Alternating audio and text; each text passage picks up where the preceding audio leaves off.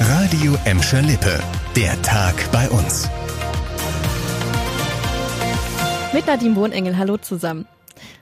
Im Leben bekommt man nichts geschenkt. Zu dieser Erkenntnis mussten auch unsere Städte kommen, die an den Corona-Hilfen des Landes noch lange zu knabbern haben werden.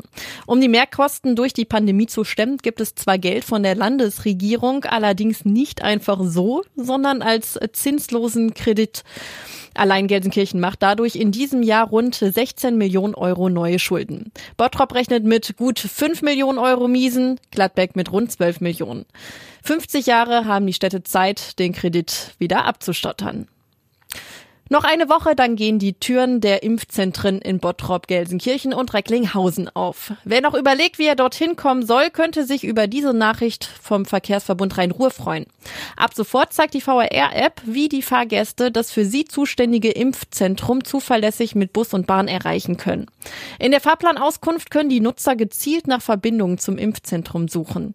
Eine weitere wichtige Neuerung in Pandemiezeiten: die App zeigt bald auch an, wie ausgelastet die Nahverkehrszüge im VRR-Gebiet sind.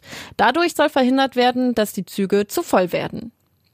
In Gladbeck, Bottrop und Gelsenkirchen hat es in der aktuellen Grippesaison bisher nur einen gemeldeten Fall gegeben. Seit Oktober letzten Jahres hat nur das Gesundheitsamt Gelsenkirchen einen Influenza-Fall registriert. Das heißt aber nicht unbedingt, dass wir das Grippevirus los sind. Klar, die aktuellen Hygienemaßnahmen wegen der Corona-Pandemie könnten dafür sorgen, dass das Influenza-Virus sich nicht so stark ausbreitet wie sonst. Aber laut unseren Informationen werden Patienten mit Erkältungssymptomen im Moment allerdings auch so gut wie nie auf Grippe getestet, sondern fast ausschließlich auf Covid-19. Somit gibt es bei uns keine verlässlichen Zahlen für die aktuelle Grippesaison. Die Polizei Gelsenkirchen hat am Sonntag wieder mehrere Veranstaltungen aufgelöst, bei denen gegen die Corona-Schutzverordnung verstoßen wurde. Gestern Vormittag hat die Polizei einen Gottesdienst in Bulmke-Hüllen mit rund 50 Personen beendet. Zuvor wurden die Beamten bereits zu einer Feier mit 15 Personen in Schalke-Nord gerufen.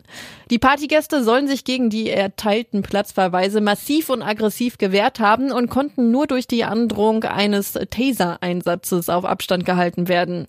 3 der Beteiligten wurden wegen ihres aggressiven Verhaltens in Gewahrsam genommen. Gegen alle 3 wurden Strafverfahren eingeleitet. Auch in Duisburg wurde wieder ordentlich gefeiert. Hier musste die Polizei eine Feier mit 20 Männern und einer Bauchtänzerin auflösen.